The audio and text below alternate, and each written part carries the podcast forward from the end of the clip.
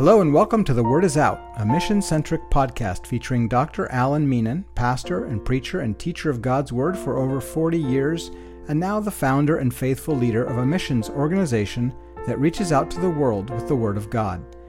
Alan, on our last podcast, we contemplated the meaning of life in our discussion of the book of Ecclesiastes and how only God can put an end to our chasing after the wind and bring hope, purpose, and contentment to our lives. Today we explore one of the most mysterious and perhaps misunderstood books of the Bible, Revelation. Yes, certainly the book of Revelation is, in all probability, maybe the, the most misunderstood book in the Bible. Um, you know, the other name for Revelation is uh, Apocalypsis, which literally is made up of two words meaning uh, pulling away a veil. Hmm. So, I mean, there is some mystery to the book of uh, Revelation.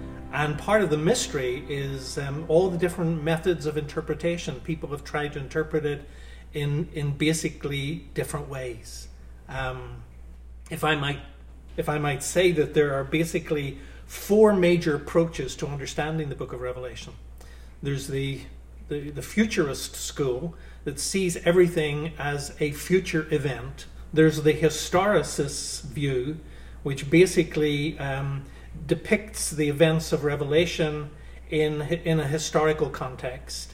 And there's the preterist view, which is the view basically that says that the book um, speaks and the events that, of which it speaks refer to the first century. And then there's the idealist school that talks basically in terms of don't tie this down to history. These are images that are symbolic. And the truth really lies in the fact that I believe not one of those four schools has the entire truth, but uh, we can discern truth from each of the schools hmm. as we seek to understand and un- uncover the mystery of the book of Revelation. Well, it's certainly a very deep book um, and very a very challenging read, I think. Um, before we dive in, perhaps an inductive overview of Revelation. Yeah, there are 22 chapters, as you know, and uh, basically the content shifts uh, quite drastically and dramatically through the book. The, the opening chapters are letters to seven churches in Asia Minor. Seven is significant because seven is the number of completion. So, in, in, in essence, this is a message to the complete church.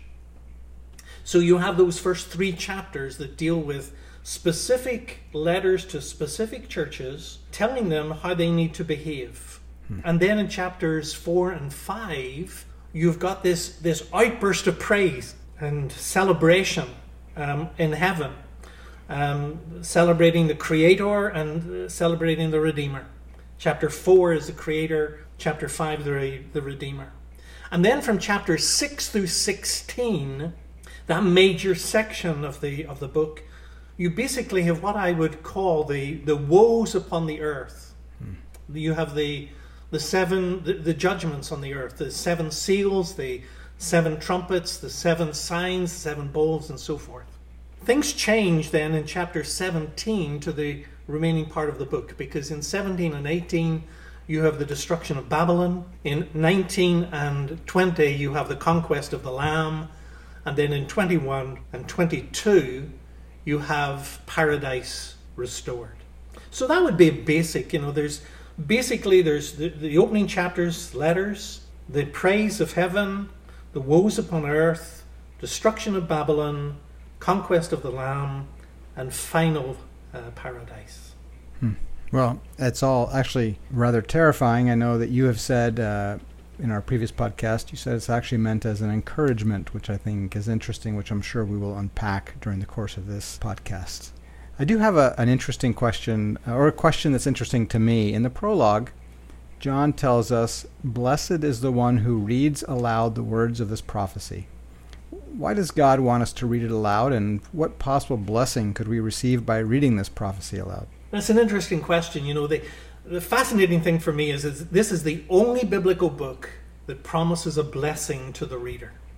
Now, that's quite amazing. And basically, what we have there is it's written to a church that is going through turmoil and difficulty and persecution, tribulation, if you will. And God is reaching out to that church to encourage them in their faith.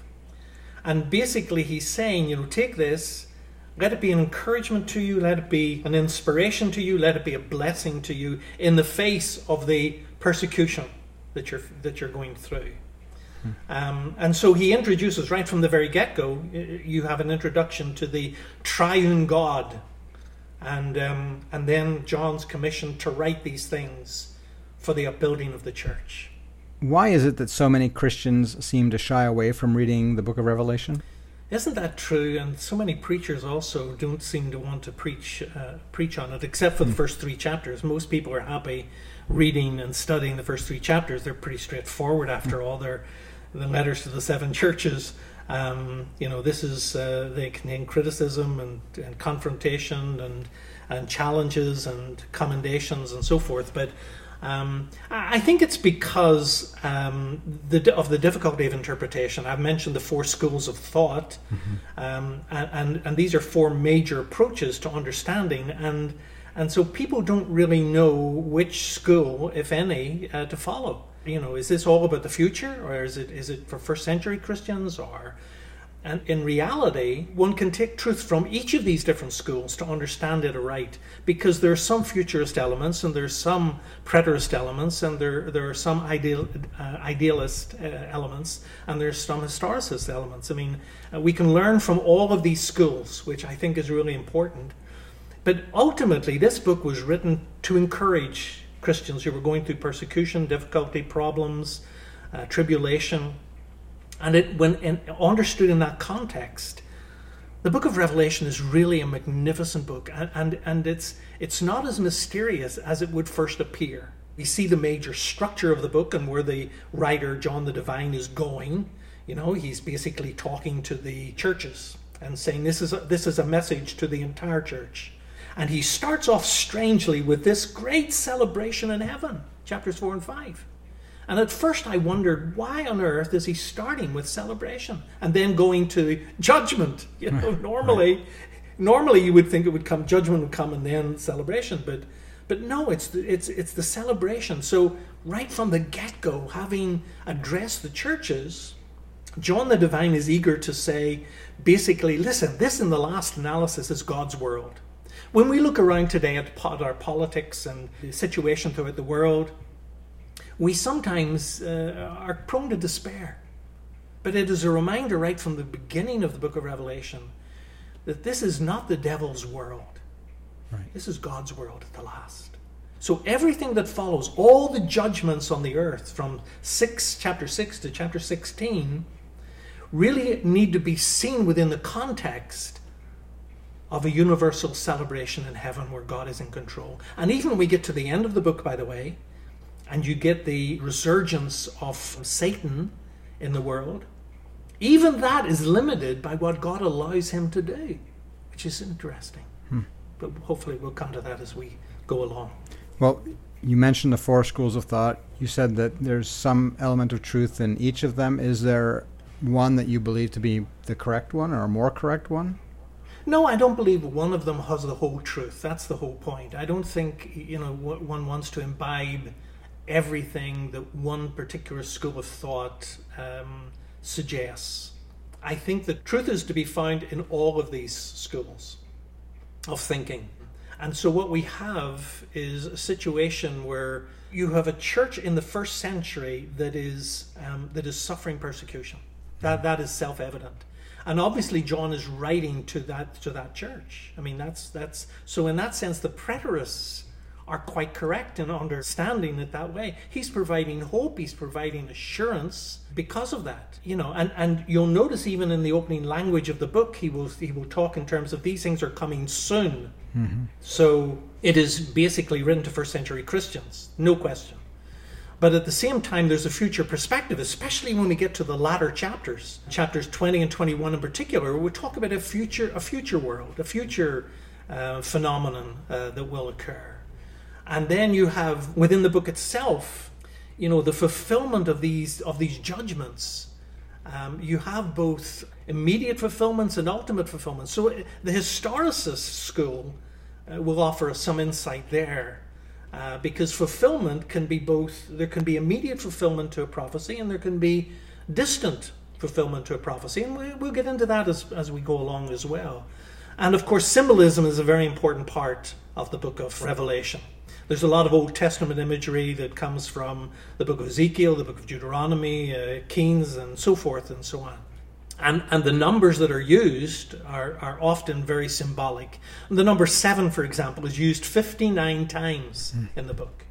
The number four is used 35 times. The number 12 is used 22 times. The number 1000 is used 30 times. So, so, so the idealist is something to tell us. So, what I'm saying is that we can learn from all of the four schools, but we don't have to imbibe, we don't have to say any one of them has the whole truth. I think they all offer insight into the book that it is good for us to, uh, uh, to understand. So then it makes reading the book a little bit more complicated if, if we have to consider these four views as we read it. Or is there a better way to, to read the book? No, I don't think we need to go to the book with an a priori understanding that this is the preterist view or this is. I think we need to understand it for what it's worth itself.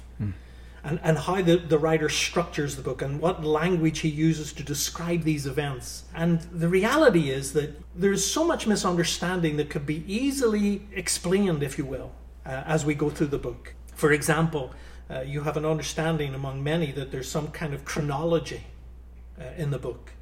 Um, well, there isn't a chronology in the book because you know the world is destroyed in so many different ways in so many different terms through the seven seals and the and the seven trumpets and the seven signs and the seven bowls and and, and so on. I mean, you can't keep destroying the earth. Uh, you know, I mean, there's no chronology that way. They're basically different ways of looking at the same event, and so all those judgments basically are are messages of the judgment of God upon the earth for its rebellion that will reach its climax in the, in the fullness of time. One needs to understand the book basically on the basis of its own text, of its own context, of its own language, of its own genre. Uh, that the writer is eager to point out as we as we go along. Hmm. So, um, you know, w- when you approach the early chapters, um, you have um, those straightforward. You know, we've talked about chapter one, the commission to write uh, this book uh, on the part of John, chapters 2 and 3, the message to the, the churches, the commendation, the criticism, the challenges. The church in Ephesus is encouraged to love more. Um, Smyrna is encouraged to faithfulness. Pergamum is encouraged to truth.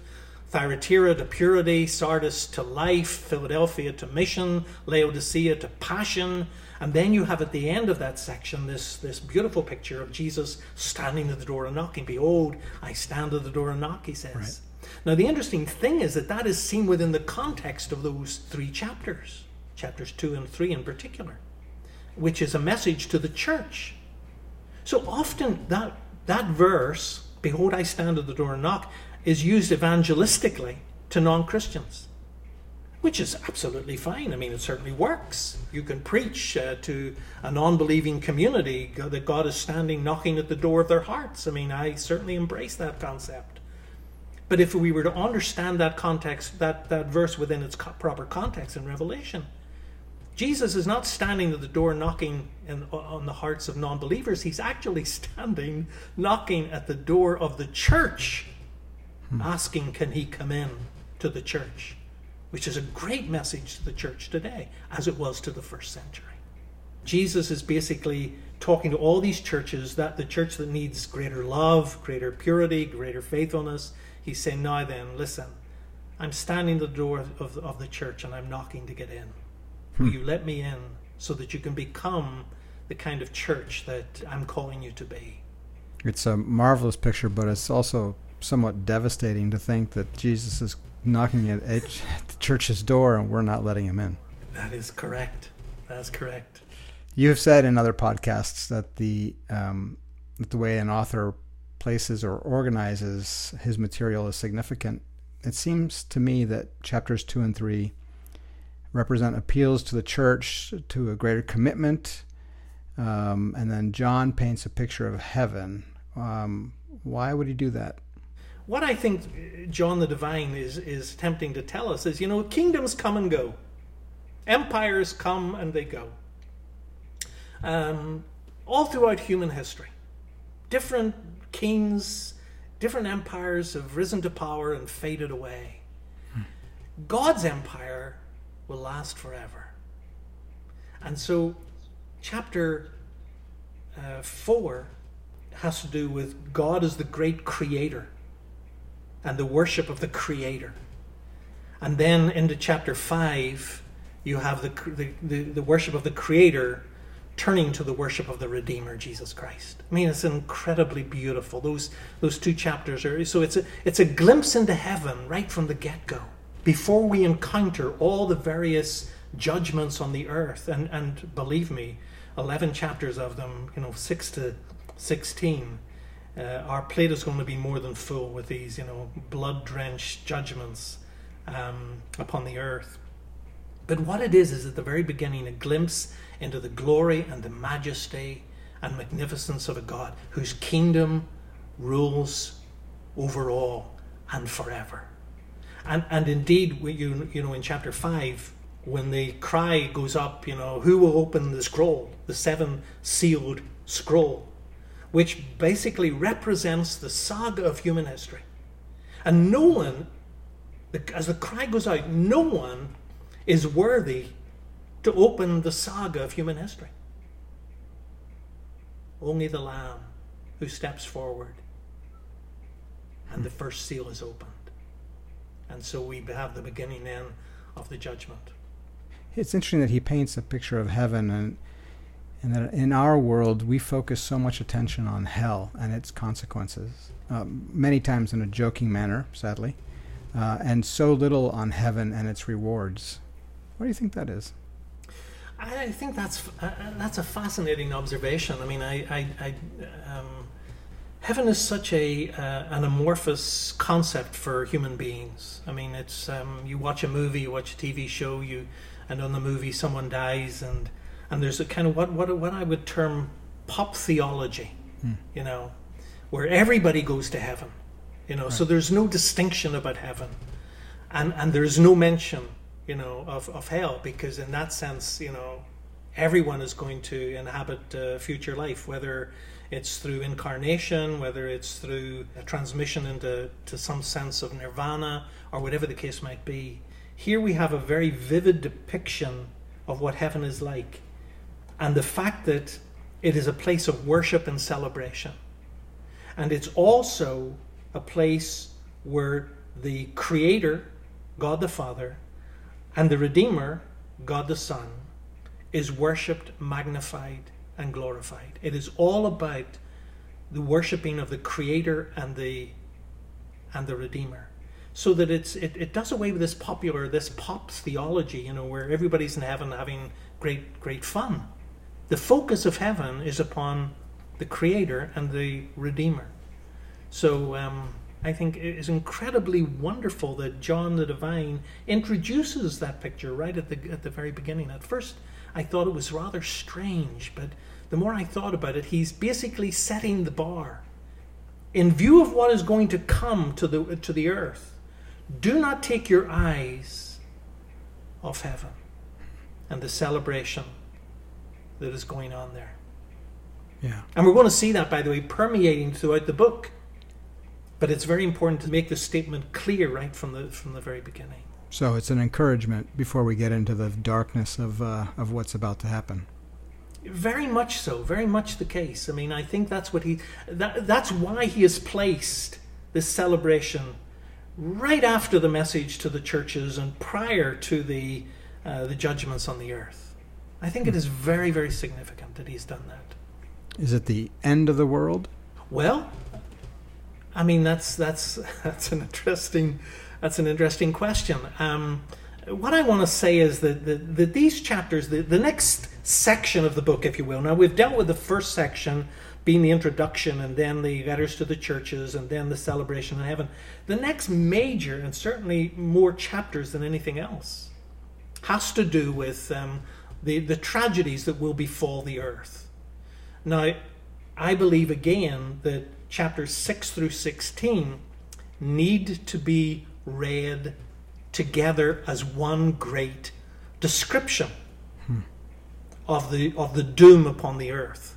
The seven seals, seven trumpets, seven signs, seven bowls, they represent the past, the present, and the future.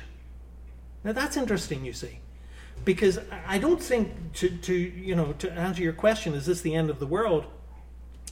I don't think the end of the world is is essentially um, depicted in Revelation as as um, I mean there is an end that will come. We will see it in the destruction of Babylon and the conquest of the Lamb in chapter 17, 18, 19, and 20. But but what we have here is the saga of human history, which le- reaches back into the past, describes the present, and points to the future.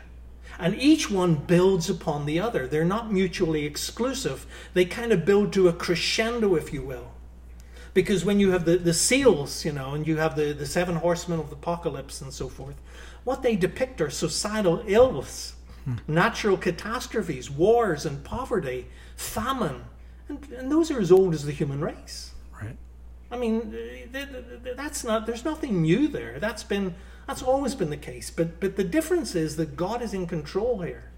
The white horse, you remember, it represents conquest. The red horse, bloodshed. The black horse, economic hardship. The pale horse, death. Leading up to the fact that when eventually we understand the, the drama of human history, no one escapes that history. And it ends ultimately in cosmic upheaval. Another interesting thing about, about these seven seals and trumpets and so forth is often between the sixth and the seventh, there's an interlude. For example, between the seals and the trumpets, there's an interlude in chapter 7. And you have the protection of the saints. And they're numbered 144,000. Now, again, it's a symbolic number. Doesn't mean that there's literally 144,000 redeemed people. Obviously, there are a lot more than that. Mm. But 144 is 12 times 12 times 1,000. All symbolic numbers. And, and even the 12 tribes that are mentioned, you know, it says it will gather the 12 tribes. They're not the same 12 tribes as the Old Testament 12 tribes, interestingly. So then the seventh seal heralds the seven trumpets. And they're also natural disasters, societal ills but they are the infusion of evil, of demonic uh, events, evil angels. So basically, each judgment builds upon the next. It reiterates what, what the other one says, and then it builds upon. And then the seventh the trumpet announces the seven bowls of wrath. So again, you know, this is not a chronological thing. This is not how the earth is going to end as such. This is just different perspectives of the same thing that have begun in the past, continue in the present, and will be will reach their summation in the future. So by the time you get to, to the bowls of wrath, you see, these are these are simply different emphases of, of judgment. For example, if you look back in chapter six, during the seals, the sun has already turned black, the moon has already turned to blood, the stars are already falling to earth. So, and if the stars fall to the earth, there's no earth. you know, there's no earth to destroy them when it comes to the trumpets and, and, and the bowls. So, basically, you cannot take this in a chronological, sequential way. It's not meant to be that.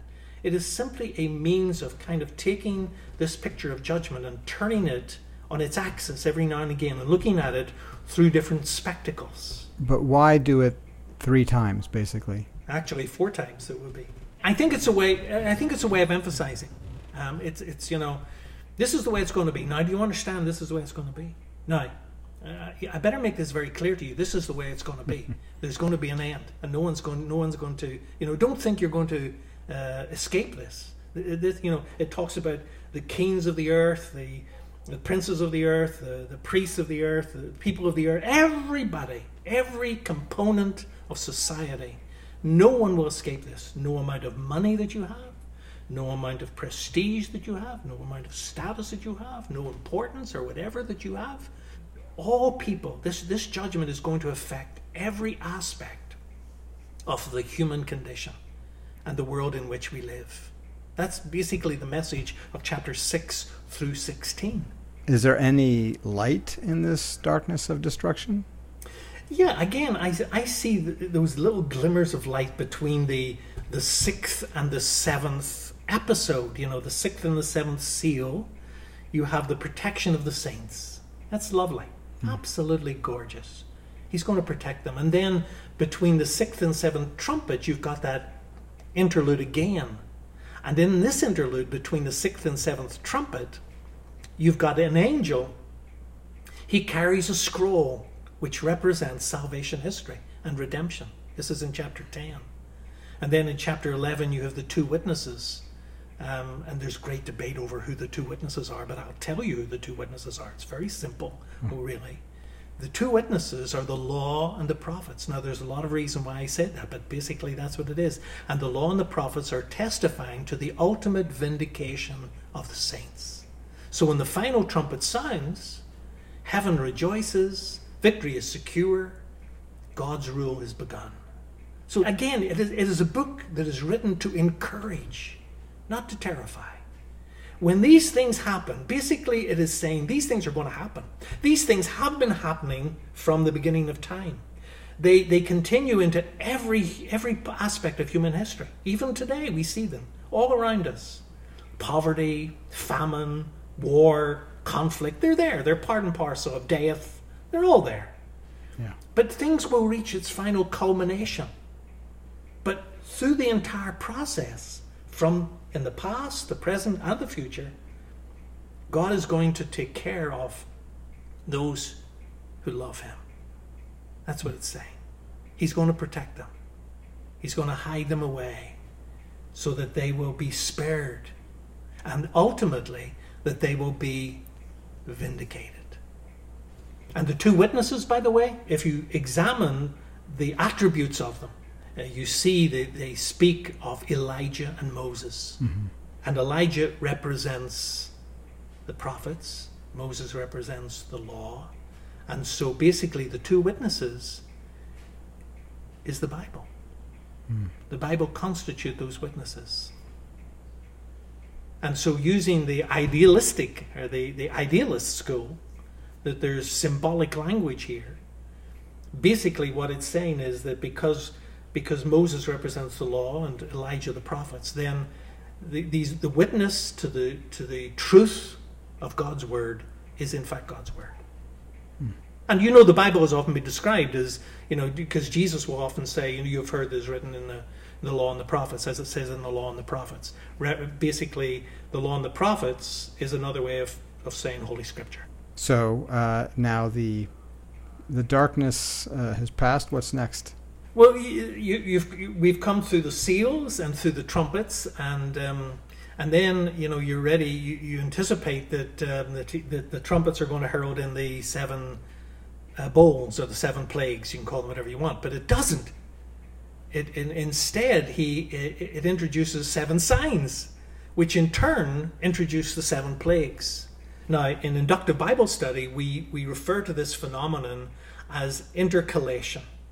That is to say, that the writer uh, imposes a section where you would not anticipate that interpolation. And so, if he does that, he does it with a purpose in mind. And basically, what John, why John does that, I believe, is he wants to encourage the persecuted church. God has decisively uh, defeated evil. Satan has been cast out of heaven. He knows his time is short and so these are fantastic signs or images that depict the story of salvation itself. And in these seven signs, basically, if I might summarize them, basically what we're saying, or what John, I think, is indicating, is that Israel gave birth to a Messiah under the protection of God. But the Messiah was taken up into heaven, and so Satan could no longer chase the Messiah.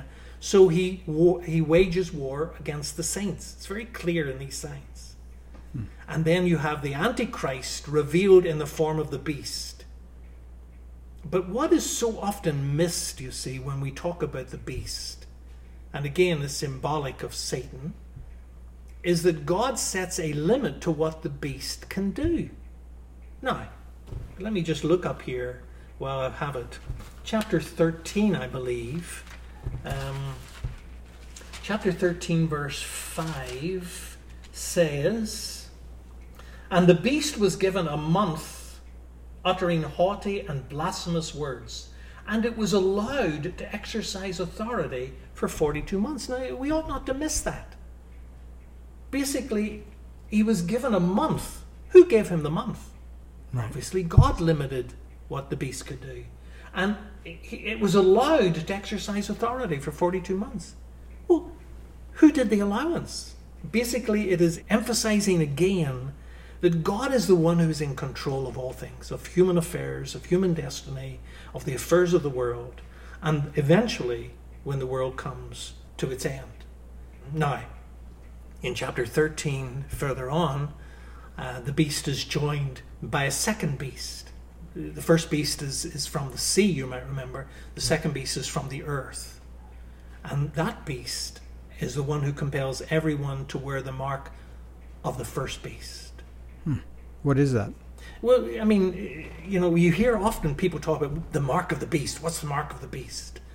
I remember when I uh, one time I was um, uh, I had an annual physical. I went to a doctor in uh, in Texas, and um, and he, was uh, saying, you know, do you have any sensation in your in your hand and so forth? I said, yes, I'm, I have normal sensation. And he said, well, uh, I'm going to write something in the palm of your hand. You tell me what it is. See. And I said, okay. And so he wrote with his finger on the palm of my hand, 666. he just did it for he just did it for fun. He knew, you know, he, he knew I was a theologian. And so I started, he said, Do you know what that is? And I started laughing, you see. I said, Have you imprinted the mark of the beast on me? You know, I mean, it was kind of, it was, it was, and he laughed, you know, he was, I believe he was a Christian man. You know, it was just a fun kind of thing. But the mark of the beast is essentially a means of identification, specifically the identification of the beast itself.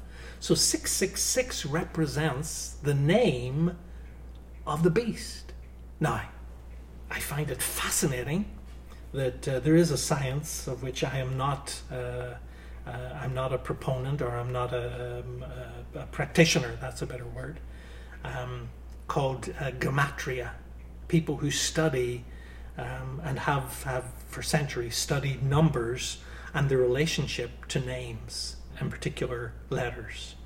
And uh, they have, um, those who study, who've made this study, and I certainly have no reason why to question them. I believe their their science is authentic and and so forth. Um, but they they have uncovered the fact that the number of uh, of, of Nero's name, uh, the Emperor Nero, uh, in that time, came to the number six six six.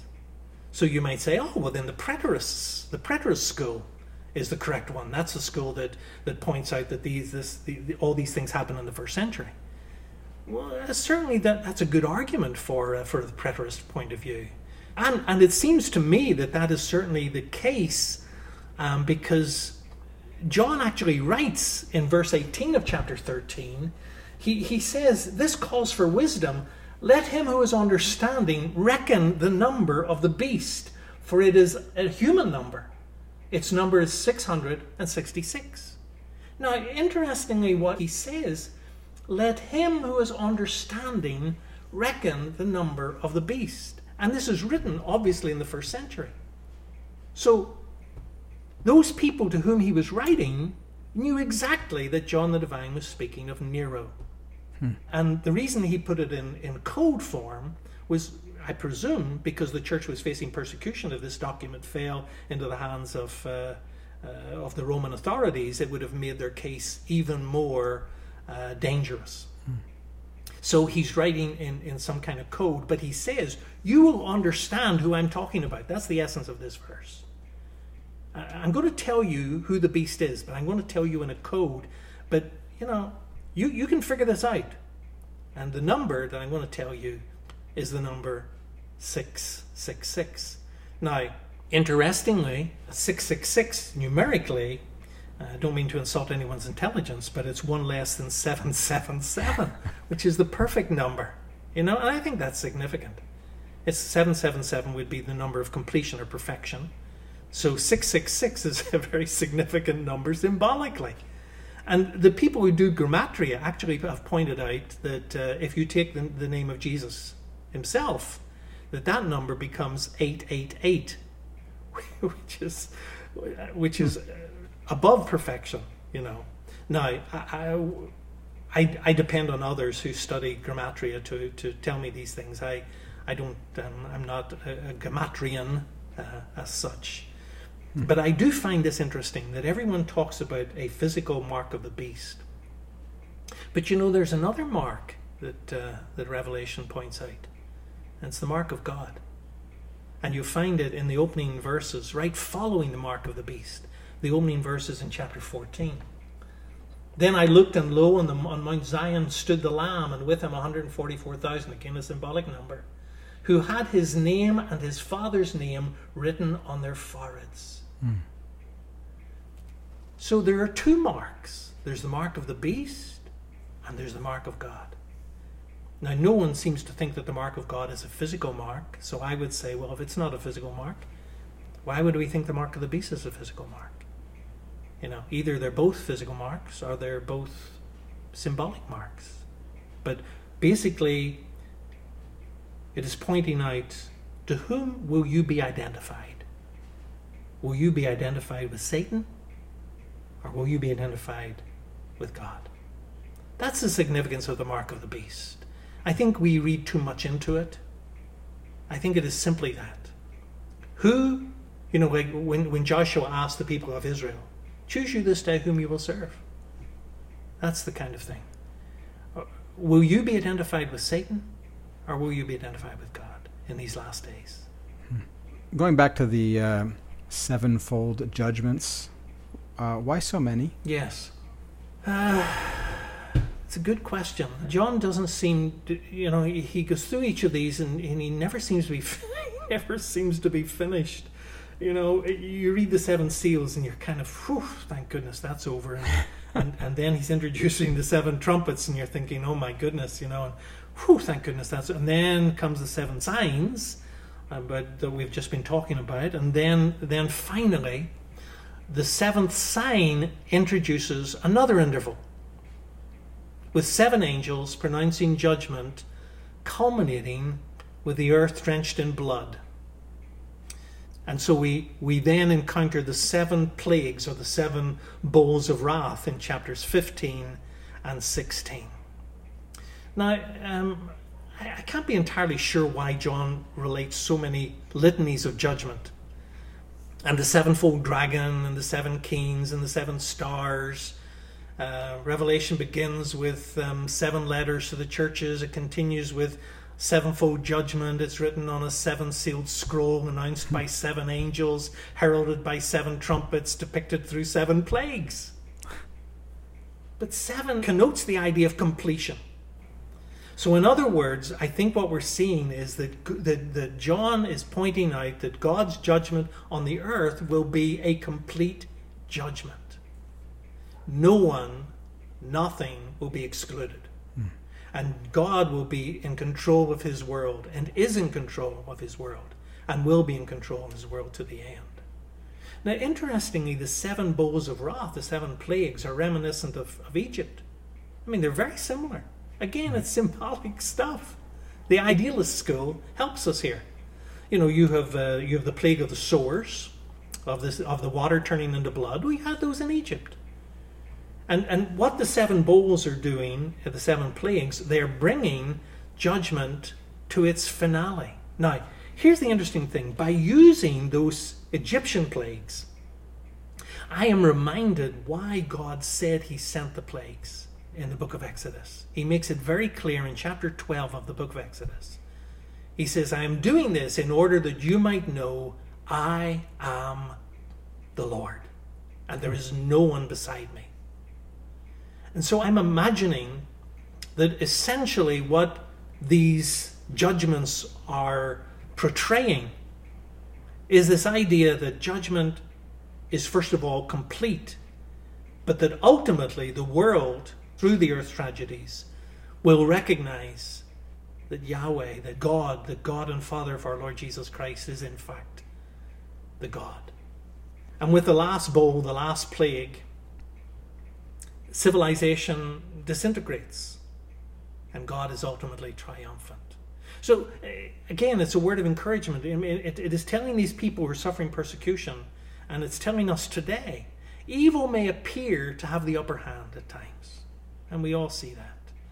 Evil may appear to be strong, but Revelation points out again and again that, it is, that, that evil can only operate within the confines that God has set. Now, I believe, John sets in, in the last few chapters, 17 and following, after the bowls of wrath, he now sets his sights to the end of time, when evil will be finally and ultimately overthrown. And that happens now in 17, 18, 19, 20. And that's the word of encouragement. Or it's a word of encouragement. That is a great, I mean, it is a word, isn't it? It really is a word of encouragement that ultimately this is God's world at the last. I mean, I, there's so many Christians that I encounter who, uh, you know, are kind of all doom and gloom. You know, the, ooh, what's happening to our world? What's happening to America? What's happening to, you know, different countries of the world? What's happening? I mean, and it's all, oh dear, dear, dear, dear, dear. And the churches, you know, the church is, is not increasing in numbers, and at least not, not in the West. It is in the in the global south, but you know, in the west, we're seeing uh, the decay of the church and the church imbibing the earthly stand. Oh, woe is me! And you know, you hear all this from Christians. Well, you know, they need to waken up and realize that this is not the devil's world. This is God's world. It's His at the last. It's not the devil's. He's in absolute control.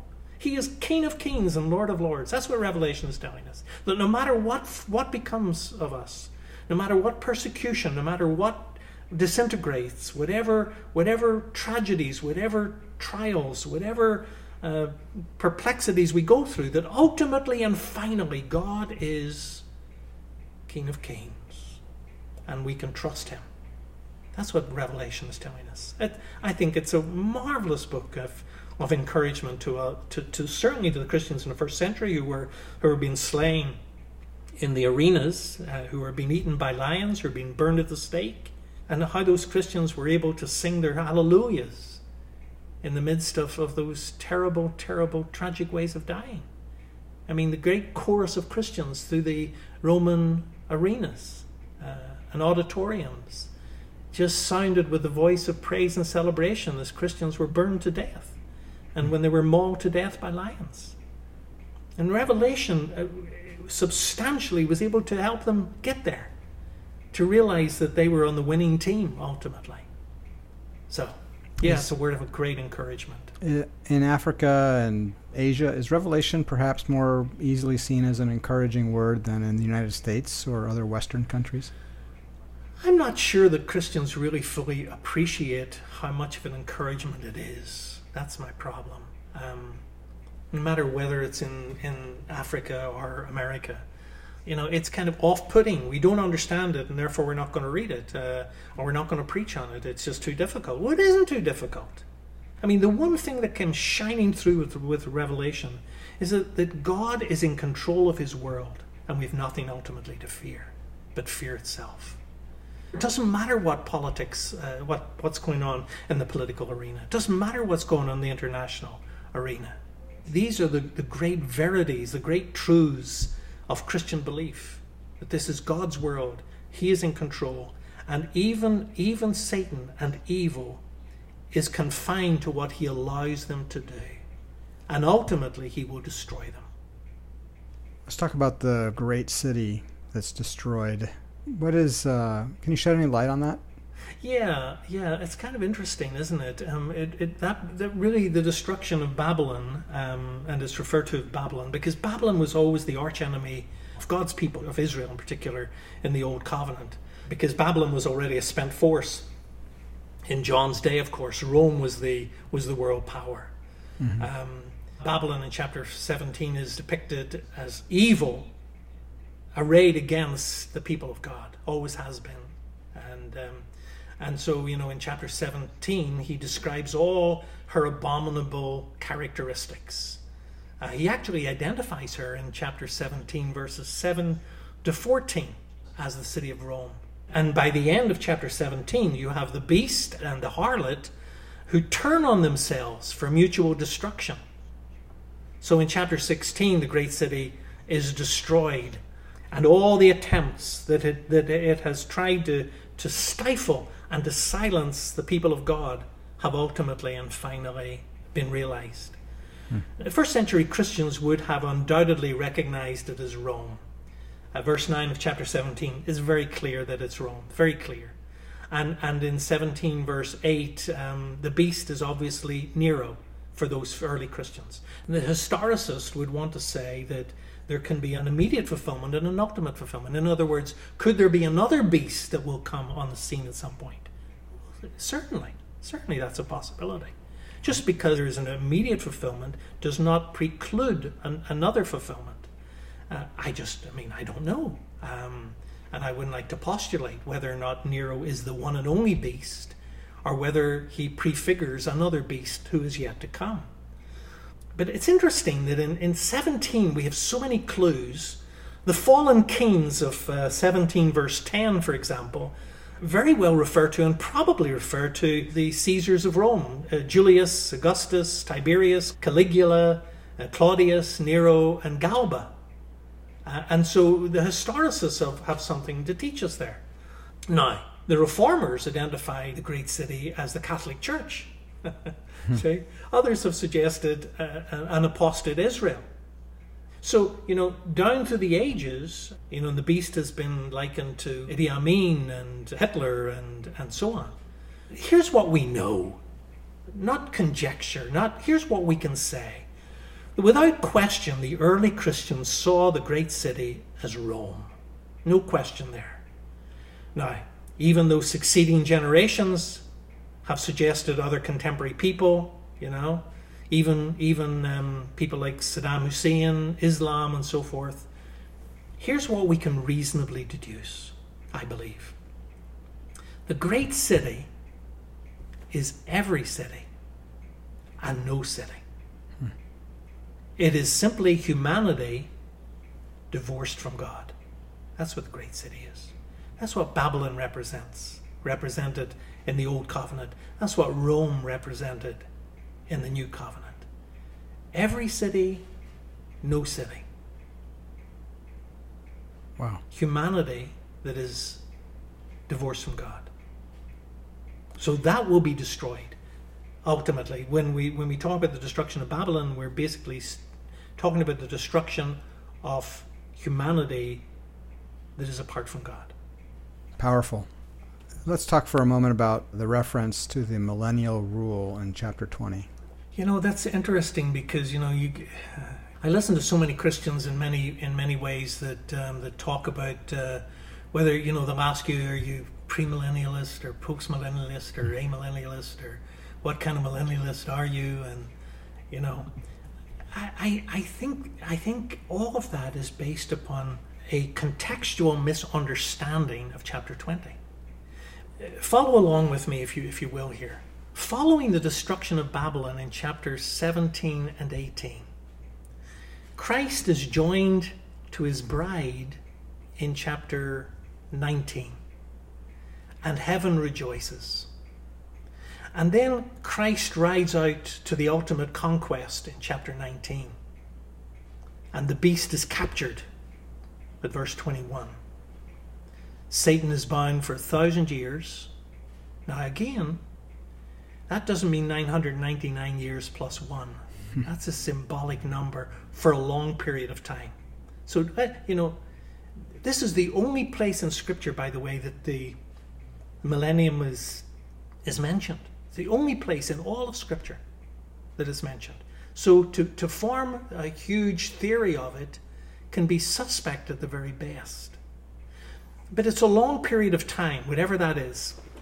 So Satan then is bound for a thousand years, symbolic of a, of a protracted period of time, during which time he's restrained. Now, if I may read uh, chapter 20, let me turn over to chapter 20 here.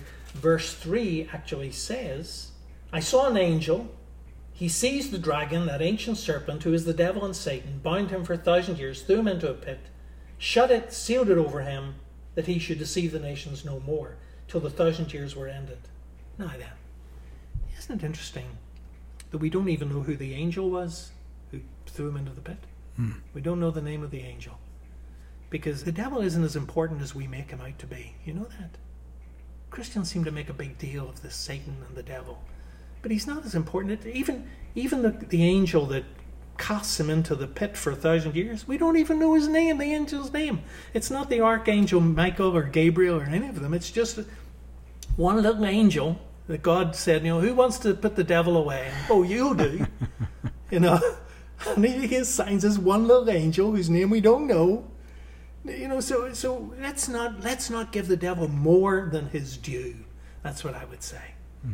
Now, the common misconception is because chapter 20 follows chapter 19, you see. Chapter 19 refers to the return of Christ, he comes in conquest. And then chapter 20 is the millennium. Therefore, the argument is after Christ comes, there must be a millennium. That's the common misconception. Because after all, chapter 20 follows chapter 19. But that is based on a chronology, you see a chronological understanding of Revelation. And I've already pointed out time and time again that, there's no chronology in the book of Revelation. You cannot base an argument, a chronological argument, on the book of Revelation. It just doesn't happen. There is nothing in Revelation that is chronological. So the placement of the millennium is inconclusive. Whether it follows the return, whether it precedes it, following the defeat of Satan on the cross, perhaps, is an uncertain thing. We know that Satan is going to be released at the close of the millennium to engage in the last battle, but he will ultimately be devoured by fire. And then in chapter 20, towards the end, you have the final uh, judgment that comes. So, the problem, you see, is that if the millennium can come before the return, then then you're premillennialist. If it comes after the, the return, then you're postmillennialist there, you know? Right. And there are those who believe, and, and I may be one of them, that Satan was defeated on the cross of Jesus Christ. Now, the final battle wasn't fought, but he was he was definitely defeated then. That that could have been the beginning of the millennium.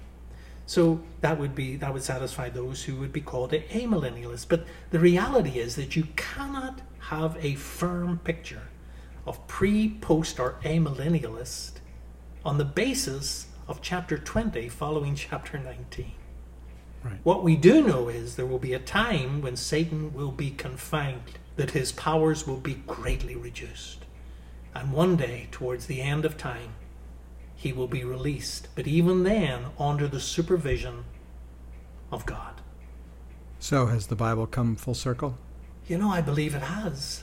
Basically, what you have at the end of Revelation in chapters 21 and uh, 22, you have the culmination of everything that was begun in the Garden of Eden. I think it's absolutely, it's glorious how the book brings to an end. You have, for example, in Genesis 1, in the beginning, God created the heavens and the earth. The end of Revelation, I saw a new heaven and a new earth. Isn't that lovely? Hmm. In Genesis, you have the darkness he called night. Revelation, there was no night there. Genesis, God made two great lights, the sun and the moon.